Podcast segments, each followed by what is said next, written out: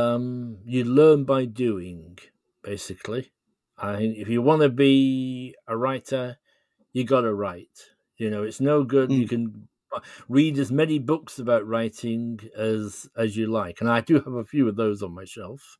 Because, uh, but uh, ultimately, you've got to sit down and face that horrible blank page and put stuff into it. And it's the same with uh, any other creative. If you're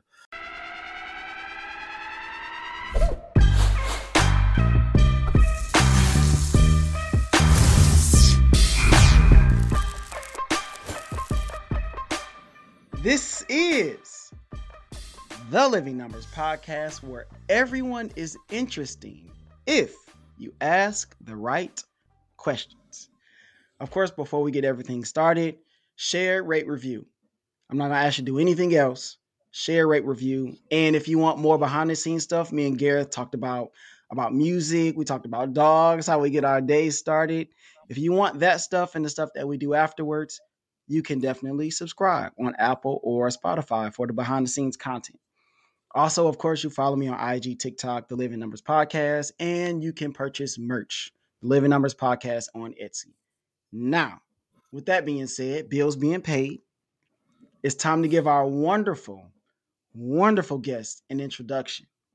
Hailing from Manchester, England, our guest is an eclectic creator with a multitude of talents, including writing, acting, and sound production. And none of this stuff is even his day job. He's the host of Very British Futures, a website of short stories. He writes movie mm-hmm. reviews and is a technical officer at Manchester Metropolitan University. I present the super Black Sabbath fan, Gareth Preston. Say hello to the people, Gareth. Hello, and thank you for that marvelous introduction. I do my best. And so I interview people that are not just in America. So tell everybody what time is it right now where you are? Uh, it is uh, 9 p.m. at the moment over here. Uh, we're just at a, a it's just been New Year. Uh, we just had the New Year's bank holiday, and I'm preparing myself to get back to work after a week off. Aren't we all? And Gareth is, I think he's in his his laundry room, which we talked about earlier, because I think it's very important. And I'm just going to throw this nugget in here. I know I usually don't do this, but it's really important wherever you are as we start this new year, wherever you are, whatever you have, use that and get started. Whatever it is that you want to do, wherever you feel like this is what I want to do, this is where I want to go. Hey, Gareth's in the closet. I was in the closet before. Okay, hey, I've got sheets and stuff up here to try to soundproof. Use what you have and go for it. Now, with that being said, mm-hmm. I have to introduce our first number. And that number is 92. So I looked up how many different trades are there because we're going to talk about what what Gareth does. And I looked at a website and it said there are 92 different trades because I feel like Gareth is a jack of all trades when I looked up this uh this description mm-hmm. of his job. so he is a higher education technical officer. And so when I mm-hmm. heard that I'm like, okay, what is that? So please, Gareth, tell us what what do you do? Because you also talked about how you do have a, a, pretty interesting job. So take us into where does it start? Uh, well, in simplest terms, um, the key word is support. Uh, I support uh, both academics and students at Manchester Metropolitan University, specifically in the health and education faculties. Uh, it's a job I've done for quite a long while, and it's uh, and it's actually sort of changed underneath me. And I, I think I've mm. kind of influenced what I do. But I'm part of a team, and basically we do everything from we lend out quite a lot of equipment to, to people, and that's everything from kind of nurse uniforms and uh, anatomical models and the like, down to uh, video cameras and recorders and all that sort of AV gear.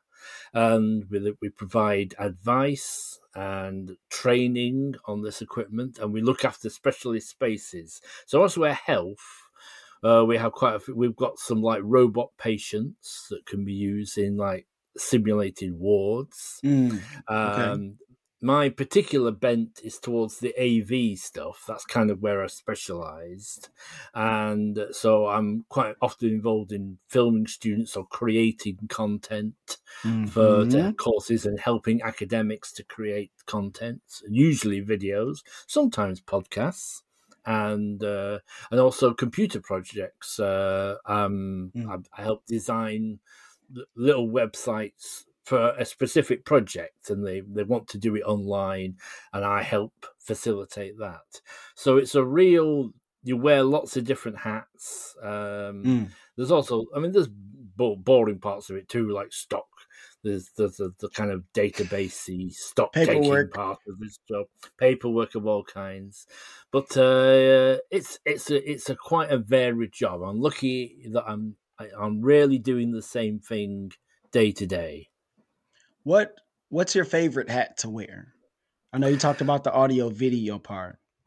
That's definitely, I would say, my favorite. I my, is the video editing and creating a nice little uh, educational video on the subject, and uh, I, it's something I'll keep pushing and pushing. And we're just going to have our green screen delivered, which I've been, and some much Ooh. better microphones, some nice wireless tie microphones because uh, mm. to get the sound mm. a lot better, and uh, so it's, that's that's easily what I find most satisfying, especially if I get a chance to go a bit beyond just that mm. kind of two heads talking sort of just recording. It's when you can actually get into something and telling a story and editing yeah. and that that is uh, those have been amongst my highlights, I would say. I was talking to I forget. I forget how, because you have so many episodes, you talk to so many people. It, this might have been a conversation just with somebody in real life, but I was talking to somebody and we were talking about like when you love something, most of the time people don't have to ask you to go the extra mile or do the extra thing. It's like, well, this is what I enjoy doing. So I'm automatically kind of going to have these different ideas to make it better. Do you have mm. an example where they were like, "Hey, you know, Gareth, we just kind of need this this kind of simple thing." And you kind of took it, ran with it, and it came to be much more than you than you thought it would be. Oh, that's you know, um, well, I'm going to think of a better one after this podcast. Uh, but certainly, a lot of the time, the um, like people, if they want something filming, and they've probably just seen it as just a single camera, and you know they'll just film it, and I want to make it look a lot more like a TV program, so I'll bring three mm. cameras and sync them all together with the soundtrack, so you can have those kind of cuts between people as they're talking and and just make it look as glossy as possible. We're so lucky that we now live in an age where, thanks to prices coming down on PC and stuff, you mm. can get something looking quite glossy for you know, and you don't need a whole TV studio or a whole right. kind of mixing desk or whatever. They're nice. I wouldn't turn them down, but it's amazing how far you can get. It's amazing how far you can get uh, with with the humble PC, and even just using free software. Hmm. The barrier to entry is so much lower in these mm. these producing kind of roles. Where I remember, like to to record because I've recorded some music, you know, back in the day, and mm you know, you didn't have to go to a whole studio. You didn't have to have a whole band with drums and the actual real guitar and stuff. You could do everything from your from your laptop or from your from your computer in your closet, you know, right at home or, or at a friend's house. Uh, where did the story mm. start? Right, you get to where you are now, but was this always the plan to you know work in in education, doing what you do, you know, as a as a technical officer, or did you kind of stumble upon this this job, this career? Uh, definitely more the latter, more stumbling upon. I I'd been to technical college and uh, mm. got uh, what they call a BTEC ordinary national diploma in electronic engineering, and, and then did my and then did the higher national, at what was then a polytechnic.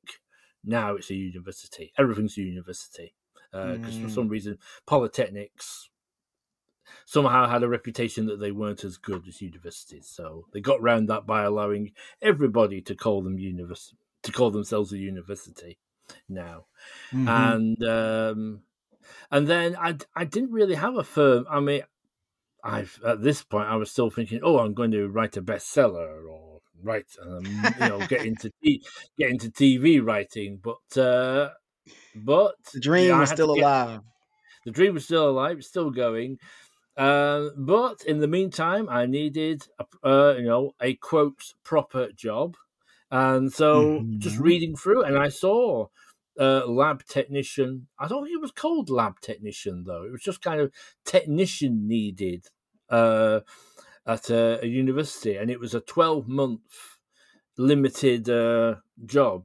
And I thought, mm-hmm. well, you know that would be really valuable. It's twelve. It's a year. It's really valuable experience. It was a, a different university. That was Salford University, and they were having a, a course that was basically being run down, but they still had a right. few third year students left who needed to complete, and that's my, and I was there supporting them, and then from there. Uh, after a, a short period of unemployment, I applied for Manchester Metropolitan University.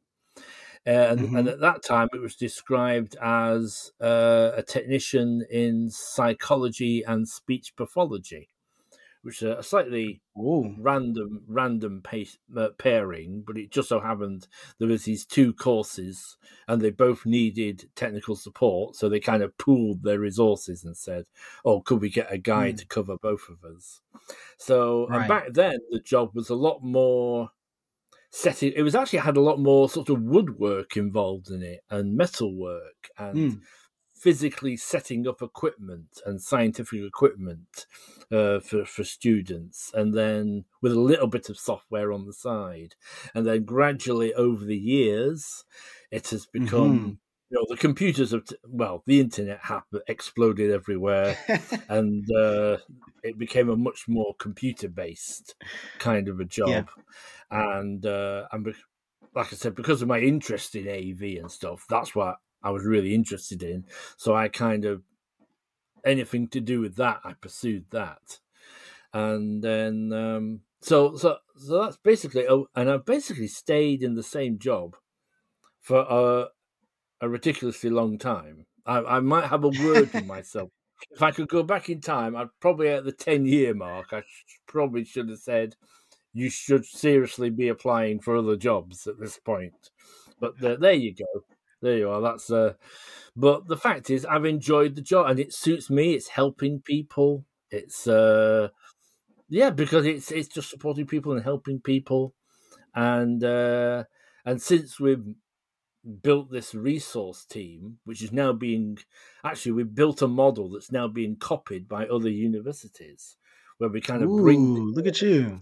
Yeah, we kind of bring together people with all different skill sets and into one place, and we all help each other to some extent. We learn from each other, and uh, the number of hats that can potentially be worn uh, grows even even bigger. So I'm getting involved in all kinds of things on the health side. I mean, just like yeah. uh, we had like this what? new scientific, yeah, this new scientific treadmill was just installed before Christmas, so a little bit involved mm-hmm. in that and as well as more conventional AV and lending out and teaching people how to use camcorders and the like. So, I mean, you've mentioned AV, you've mentioned all of the technical stuff. So, I think that is only right that we introduce our next number so we could jump full go into that part of your life in the creating and all of the. I have so many questions. Okay, here we go. 14th century gave birth to pantomime. Mm. So I saw on your website that you have uh, written pantomime. So we're just gonna I'm gonna let you take this because I wanted to know specifically like what that is and how it worked. Because when I read about it, I was like, this sounds like hilarious. This sounds like an excellent show, something I would 100% go to. So let's start at pantomime, please. Pantomimes are basically a family show, uh, usually mm. based on a fairy tale of some kind. Uh, the accent is on comedy and music and dance numbers, and uh, but it's a very quite a flexible sort of form, and it's a real tradition in Britain, especially at this time of year around the Christmas period. That uh, mm-hmm. especially if you've got kids, that uh, you go and see a pantomime, and a pantomime it goes all the way from big professional productions starring, uh, you know, well-known actors from TV and film at one level, right down to small communities you know, just little community theatre or schools putting on their pantomime shows. And uh, mm-hmm. it's at that lower end is kind of where I've worked as an actor and a writer. Uh, I've uh, mm-hmm. played several roles in. I've done most of the kind of. There are certain set roles that you always get. There's the the the, the dame who's uh, normally played by a man. But this is kind of mm-hmm. the idea is she's a a big, noisy sort of the, the old middle aged to old sort of woman. She's often a matron, a nurse, or uh, a, a shopkeeper, and she's very. She's like a big embarrassing aunt, basically. Usually played, as I say, by a man. So I've had all the skirts. In in one we did uh, Dick Whittington, which is one I wrote and once we got to the uh, treasure to the island later on in Dick Whittington, uh, I was in a grass skirt and the coconut bra and all that, doing all that. So there's another, but there's also several other characters. There's usually kind of uh, a comic, a kind of a fool character. Mm. Who's normally called Buttons in Cinder- Cinderella, or he's called something like Silly Billy. Uh, he's like the court jester sort of character. Yeah, yeah. And there'll be a beautiful, yeah, and there will be a beautiful heroine, and there will be what's called a principal boy, and he's kind of the main hero character, usually played by a woman as well, uh, especially a leggy. The traditional is very leggy and sort of like sh- a jerkin, short pants, and she'll normally be playing someone like Robin Hood or hmm. Aladdin mm. or that kind of main hero character, and there will also be a villain to be faced, uh, and these are terrific, terrific characters to play. I've played Abanazar from uh, an Aladdin pantomime, and uh, or, or, there's King Rat in Dick Whittington, and or the Sheriff of Nottingham if it's Babes in the Wood, and these. And there's a lot of audience participation as well in these shows. Yeah, people people basically know about because they they grow up with pantomime. So when the villain comes on, everyone hisses, and the villain will shake his fist. Oh, sorry, oh, I apologise. and the villain will shake his fist at the audience and say, "Shut up, you worms!" That's something. and uh, or and the other strange is at some point somebody, you know, someone will say something like. Uh, I'm going to cast you, throw you down the mountain or something, and say, "Oh no, you won't." "Oh yes, I will," and the audience is going, "Oh go. no, you won't." "Oh yes, I will." So, and so they're like big, noisy, fun. Often have a bit of satire in them as well. There's usually kind of jokes either about um, you know the next town the neighborhood neighboring town or stuff that's happening in the news or celebrities. In fact, when I write right, pantomimes, right. Uh, I started writing pantomimes because, like I said, I was acting in them, and the group that yes. I was most involved with, uh, they hit a point where all the the other people who usually wrote the pantomimes had basically retired or left and uh, so they were a bit stuck this year. And I've been doing other kinds of writing. So somebody mm-hmm. said, "Oh, you know, could you write one?" Or so together with another uh, member of the theatre, I, I, I thought, yeah, I can do this because National Pantomime there is kind of a formula to it. So as long as you get Mm-hmm. those, you know, it's always got to have a big opening number. There's got to be like a messy comedy scene involving custard pies or sloshing wallpaper paste over people. Uh, so there's these elements you always have in a pantomime. And so we wrote Dick Whittington, which at the time we chose Dick Whittington, uh, which is a very British kind of folk story. Uh, it's loosely based on a real life person. Uh, and at that time, it seemed like nobody was doing Dick Whittington. So we wrote that one. Mm. And it was well received. And we deliberately wrote it so it could be very simply put on. Uh, because at that time we didn't have much in the way of resources.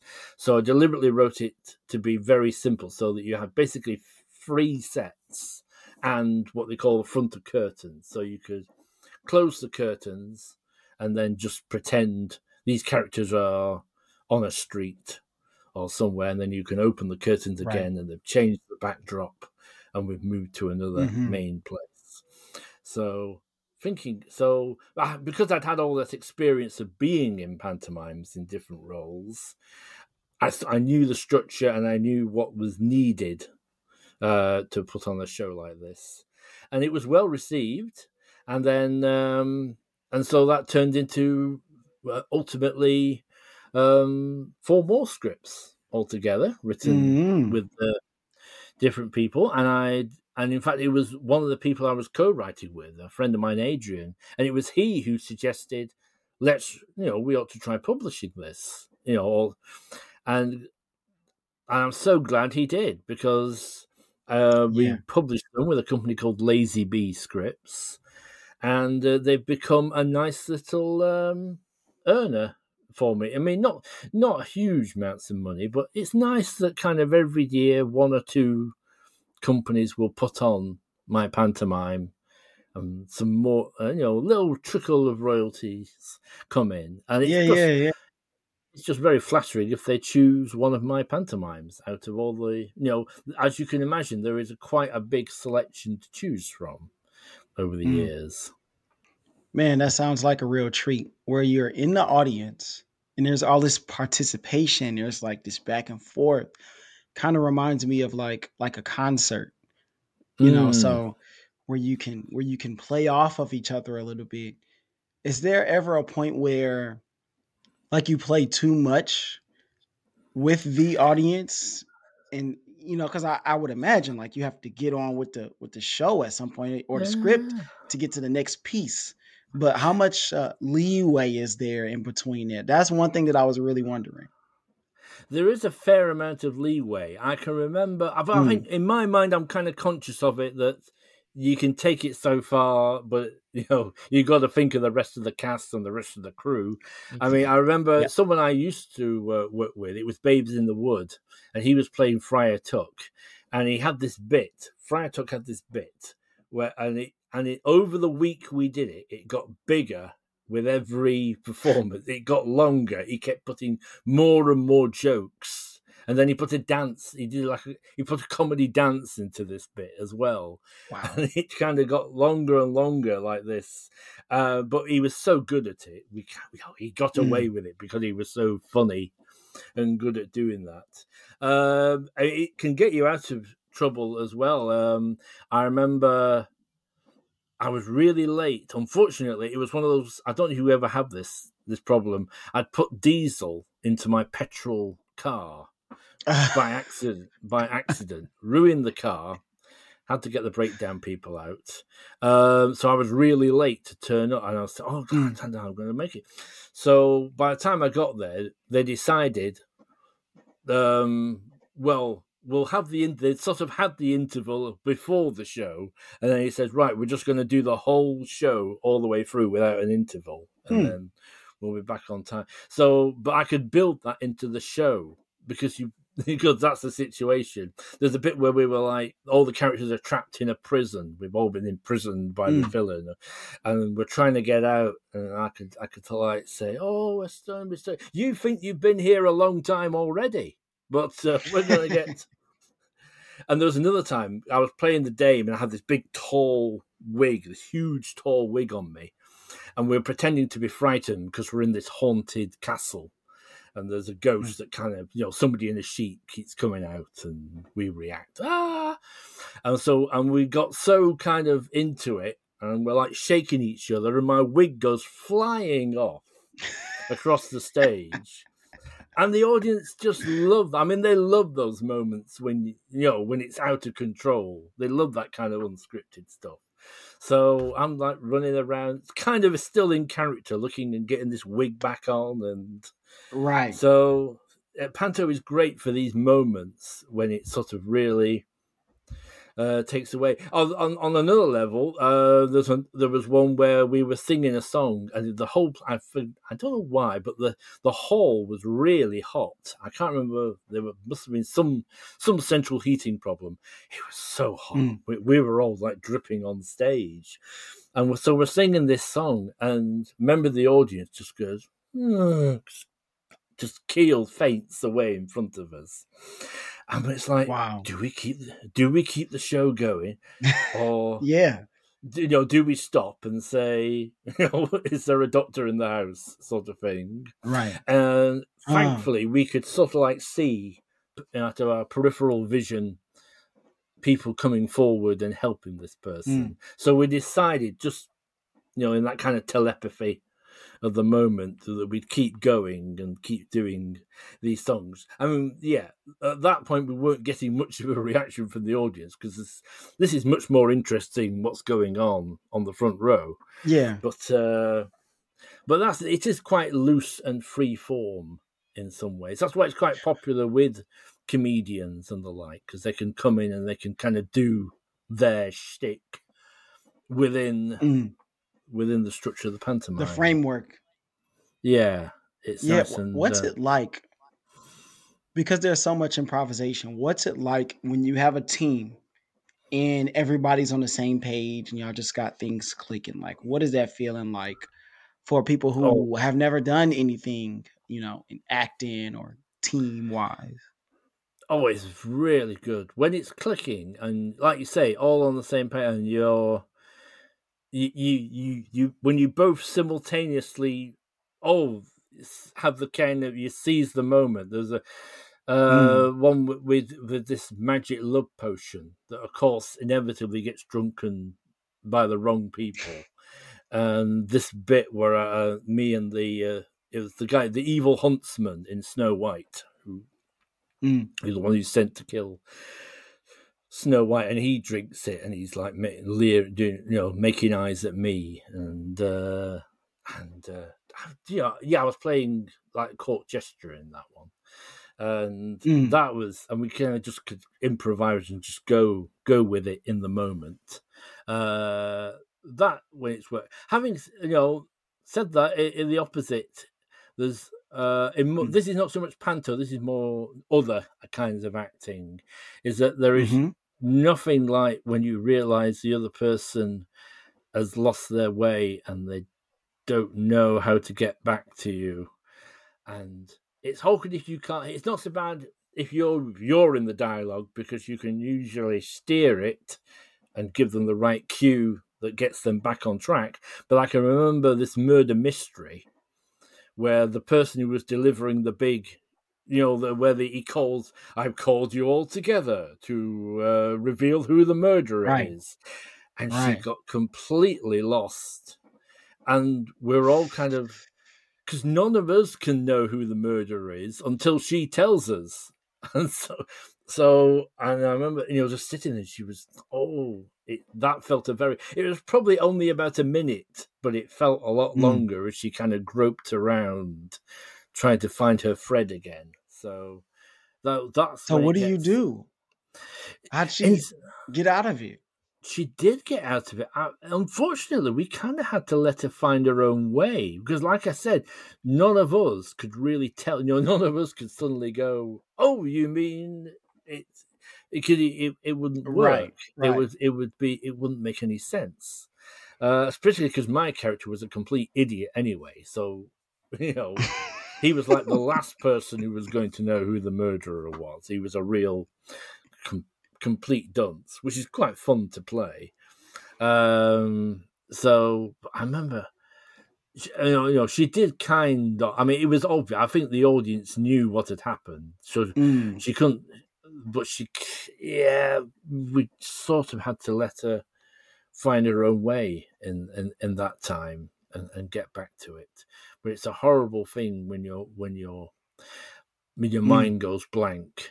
And uh, Yep. I, uh, I see it often uh, with my girls on the basketball court because you think Mhm. you think they got it under control, and then you're like, oh no, they're completely lost. They don't know what to do right now. You only have so many timeouts and so on and so forth. Ah. How did you get into get into this um this creating, you know, the acting and the writing? Was there a person that that showed you? Was it a, a show or a movie that made you go, I think I think I want to try this? Uh, well, in terms of the writing side of it, I'd grown up in a house of books. We were all, Mm. both mum and dad were, were, were great readers, and uh, so they passed that on to all their children. So I think when you, I think a lot of people who read quite a bit think, oh, I could do, or I want to do this. I want to give other people this kind of pleasure in a book. So, uh, and it was something uh, you know, at school, I found I could do. I could make up stories, and uh, and, and write and, and get nice comments on them from the teacher. So that encourages you a lot.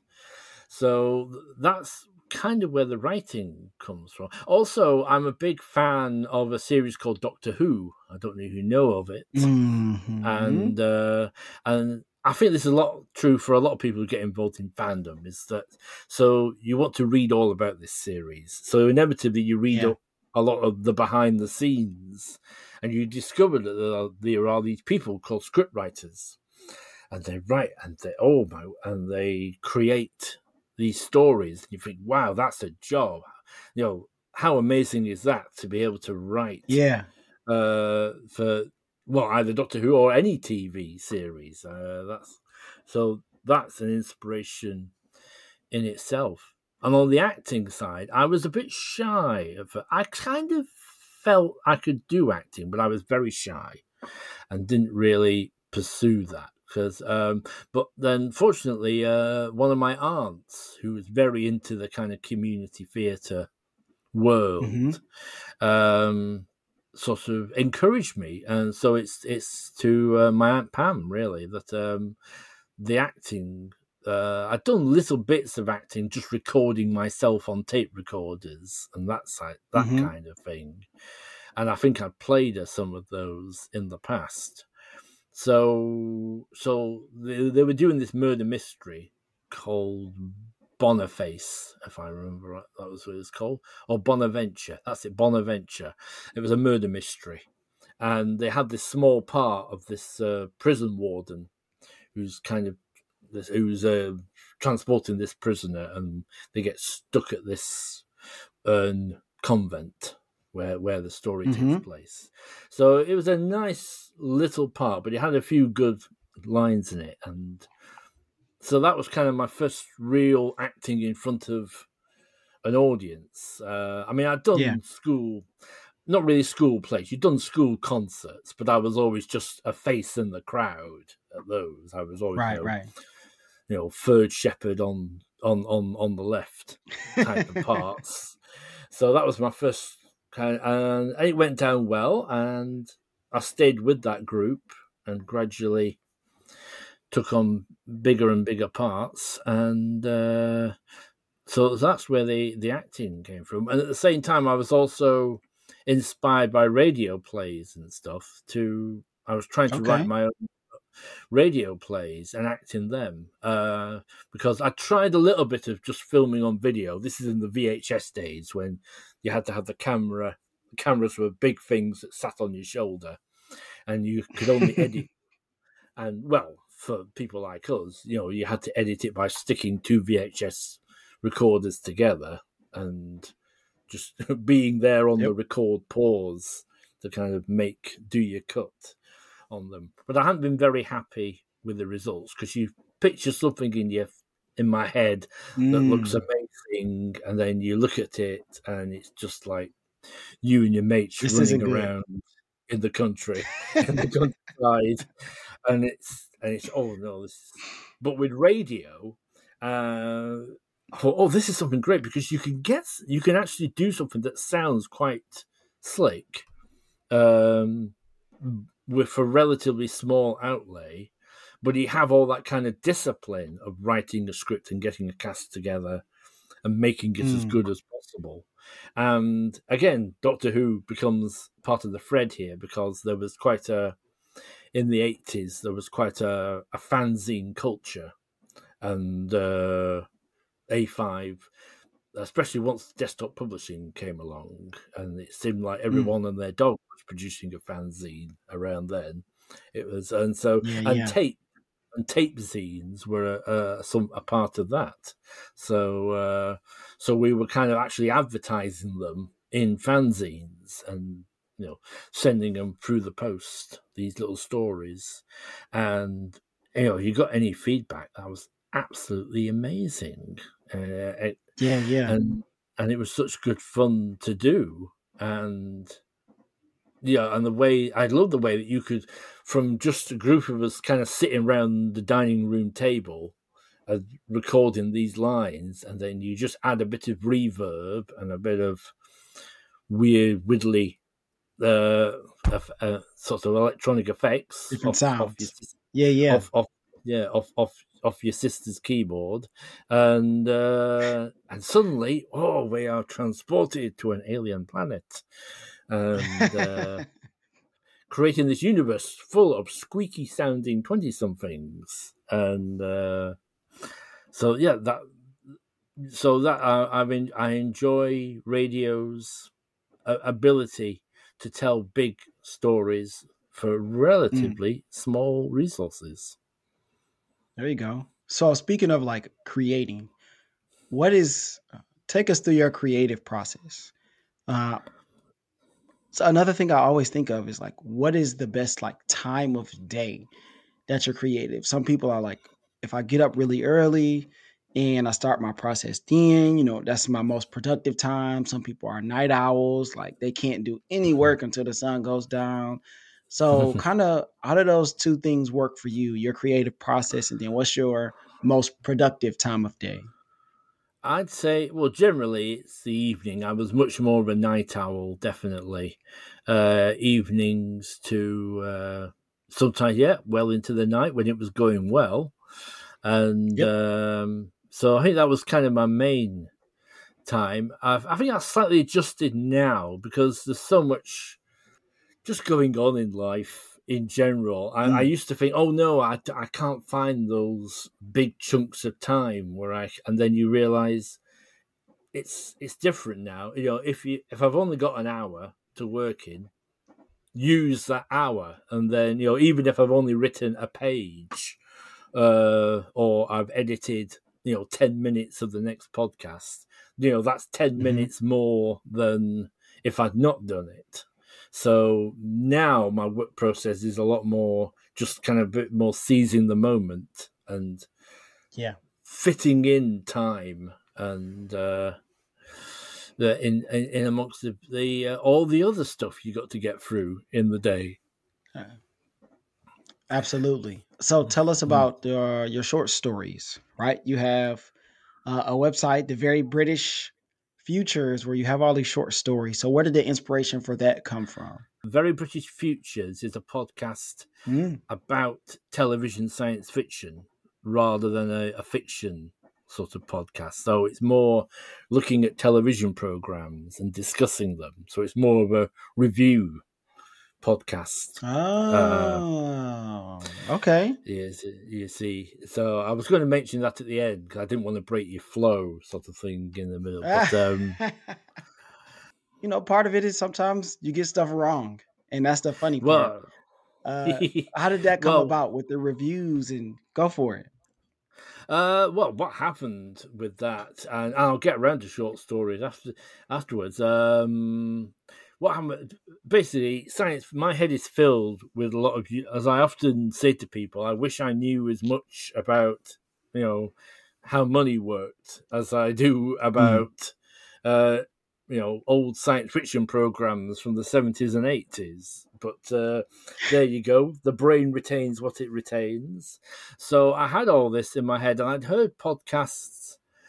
I think I was influenced by two kinds of podcasts. One was a very good podcast called Backlisted, which is all about books and people discussing a book every week.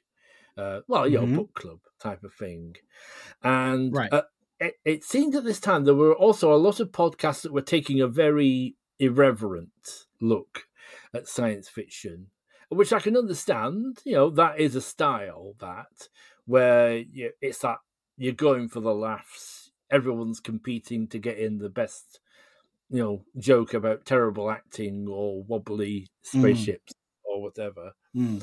Uh, and I felt there was a space for discussing things not yeah to basically discussing things a bit more seriously and uh, and appreciating what was good about them rather than mm. sort of mm. like competing on the snarky side of it and um, i also wanted it to be uh, there are certain science fiction programs that get load of podcasts you know you type star trek or doctor who oh yeah you know there's a hundred podcasts there already. So I wanted a podcast that was be about all the things that people weren't talking about generally.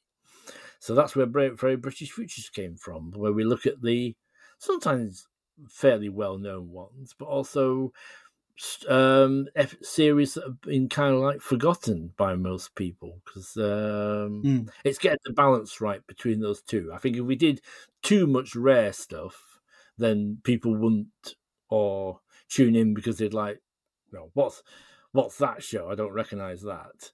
But um, right. yeah, but uh, at the same time, you don't want to just be kind of repeating the same shows that everybody else is talking about. And it's been good fun. And from going from producing radio drama, I love the straightforwardness of a, of a, most podcasts. It's a lot more relaxing because whereas a radio drama you've got lots of layers of sound effects and music mm. and usually putting effects on the voices as well uh, even just to make people sound like they're outside or something like that right, so it's a right. big quite a big undertaking whereas uh, generally with a, a straightforward discussion podcast you're just trying to make it sound as nice and clear and slick as as as your own as your own work um, so uh, and it's been good fun. It's been good fun um, to do, and we've got uh, plenty more lined up on that. And uh, the website is just kind of gives you a bit more further reading, basically, as well mm. as a, mm. a nice permanent home for where these podcasts can live. And uh, it's just, just got a nice uh, yeah, further reading and links yeah. and things yeah. I've discovered in the course of my research. Yeah, with short stories, I, one of my resolutions is to write more short stories because uh, they are a good trading ground, and it's a it's a great mm. skill. A, short, a good short story is very satisfying um, because you you know to to get in and set a mood and create some characters and get uh, a point across within mm. you know however long it is. It can four pages, twenty pages uh, and you can get that right. That is very satisfying. Yeah, I used to. That's gonna be my next question. Hmm. What's your mm-hmm. favorite thing to write? Oh, it's very hard. I'm going to give. I'm going to give one of those boring, equivocal sort of answers. oh, no boring answers. Oh no, yeah, Take yeah. It through, break it down, pull it apart Break for it. Uh, equivocal. It depends. I suppose scripts are my favorite thing to write because they move quite mm-hmm. fast when you're writing prose, or at least the way I write prose, you've got to be describing a lot what's going on around you and thinking about how it moves uh, from place to place. You know? mm. Whereas with a script, especially a radio script, where you're thinking it's very dialogue based for a start, and it's fitting and I, there's something very satisfying about trying to set a scene and um, usually because I'm telling fairly action packed kind of stories, is getting that action over without having people saying, "Oh, the the classic line that people use is." I should warn you, the gun in my left hand is loaded, which is that sort of. you don't want that sort of line in it. You don't want those terrible expository sort of lines in. Right. Um, so I love. You want people challenge. to know without you having to tell them. Yeah, exactly. So like, which involves sound effects, and so I mean, a simple thing is, um, something like, uh, you know, something, like, and they, well, apparently they've uncovered something.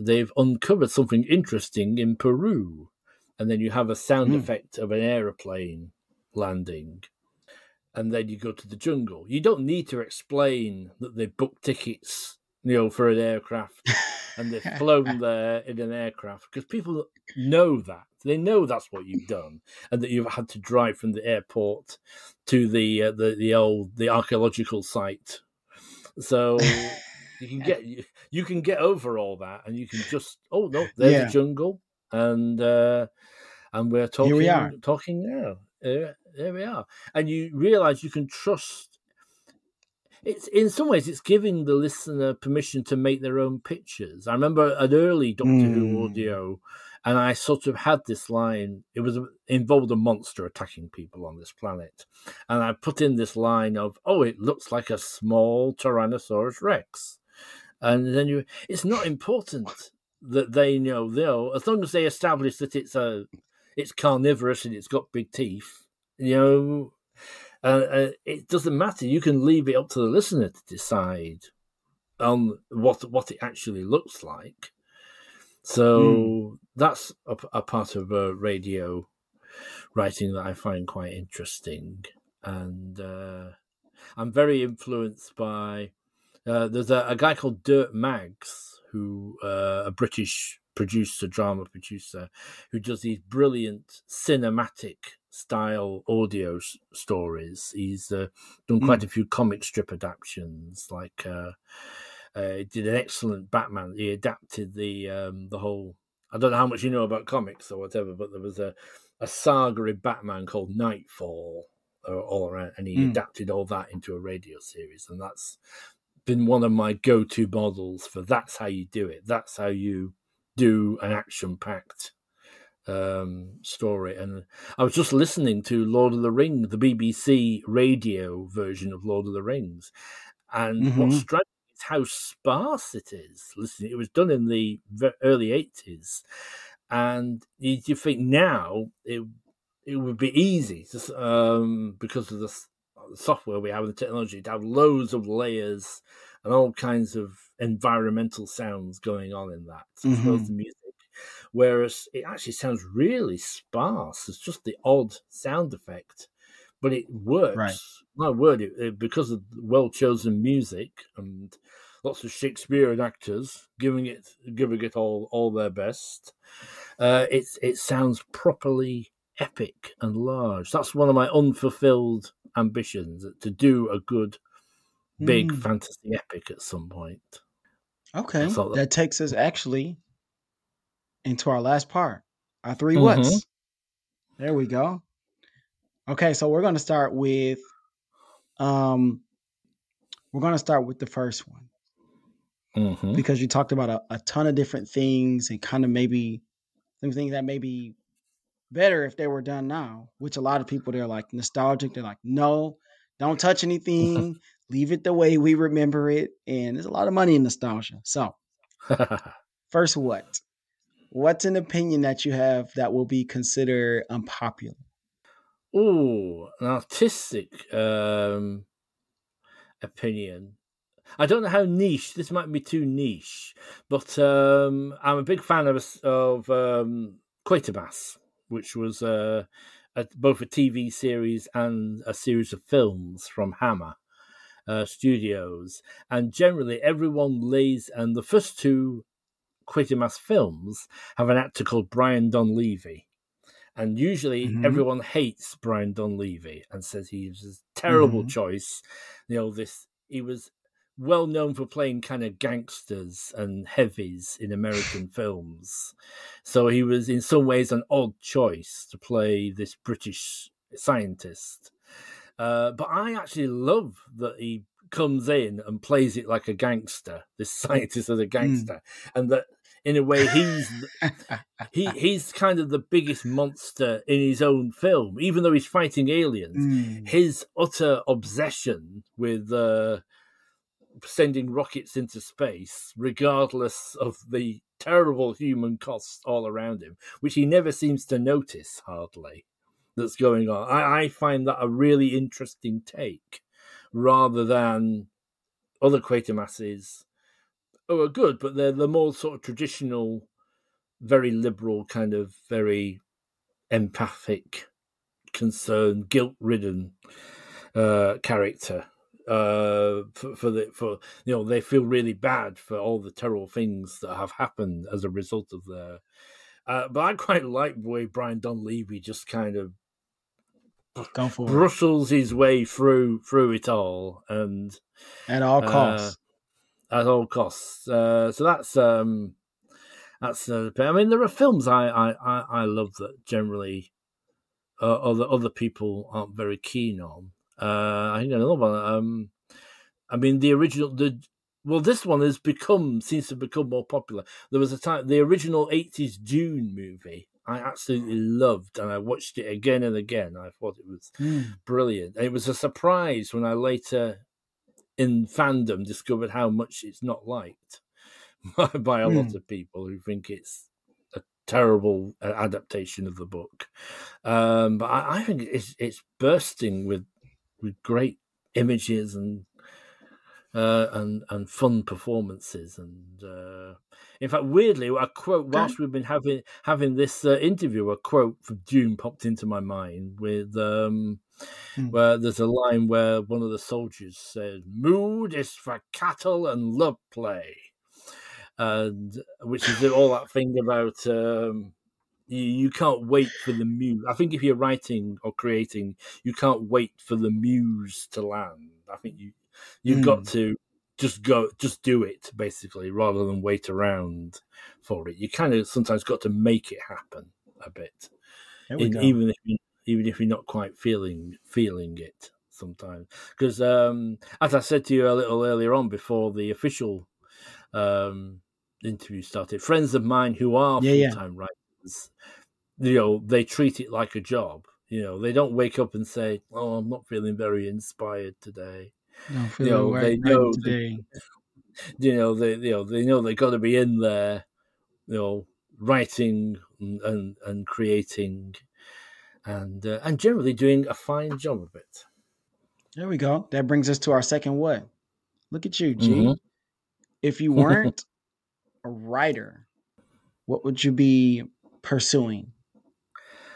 Ooh, that's a hard. I think if I wasn't being creative, because uh, I'm going to include it. You said writing, but I'm going to kind of include sound producing and uh, Mm. The acting. All that kind- if you weren't doing what you're doing now, what would I it wasn't be? being creative like that. Um. I think there's two ways. I think I think I'd still be teaching. I think I'm, I'm Hmm. discovering. I quite enjoy that. I quite enjoy training people and teaching people uh, things, and and people. And I've had some nice feedback from people who say I'm I'm very patient with with with people, and uh, so I can see myself doing that. And I think if it wasn't that in a slightly more negative way, I think I could have. There's an obsessive side in me, and I think I could have become a very obsessive collector of things, which I kind of was when I was young. When I was young, uh, I had that thing about. Well, in my case, it was kind of Doctor Who, and anything that had Doctor Who on it, I was interested in buying it, and you know having it in my room. Whereas now, I'm a lot more. You know, uh, I'm I'm not as bothered about things. I you know I I like a Mm. nice box set and uh, you know a bookshelf, uh, but uh, I don't have that kind of. Uh, oh, I need to get everything in the in the series, right, sort, right, sort of sort of uh, feeling in me. But uh, but I think if I didn't, but I might have gone that way more if I couldn't be creative. I, I could see my.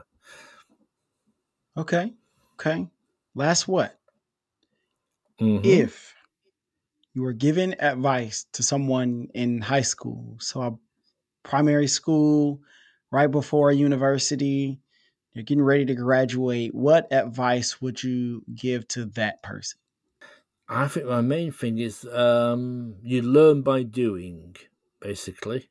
I if you want to be a writer, you got to write. You know, it's no good. You Mm. can read as many books about writing as as you like, and I do have a few of those on my shelf. Because, uh, but uh, ultimately, you've got to sit down and face that horrible blank page and put stuff into it. And it's the same with uh, any other creative. If you're painting or I think any creative ed- endeavor, you learn by doing, and uh, and that's how. And also, you look other people's. Uh, it's easy to be intimidated by other people. I feel intimidated. There are some authors I read, and I think, well, why do I, you know? And you can feel, well, why do I even try? Because they're just so good. what they've done there. That's like magic sleight of hand, what they did with that Right. story. Robert Shearman, thinking about you. Uh, you've got to believe, no, you do have something to add. There's a very good cartoon, Mm. I think, illustrates this. There's someone's brought a cake. It's a country fair or something, and they're having the bake cake competition.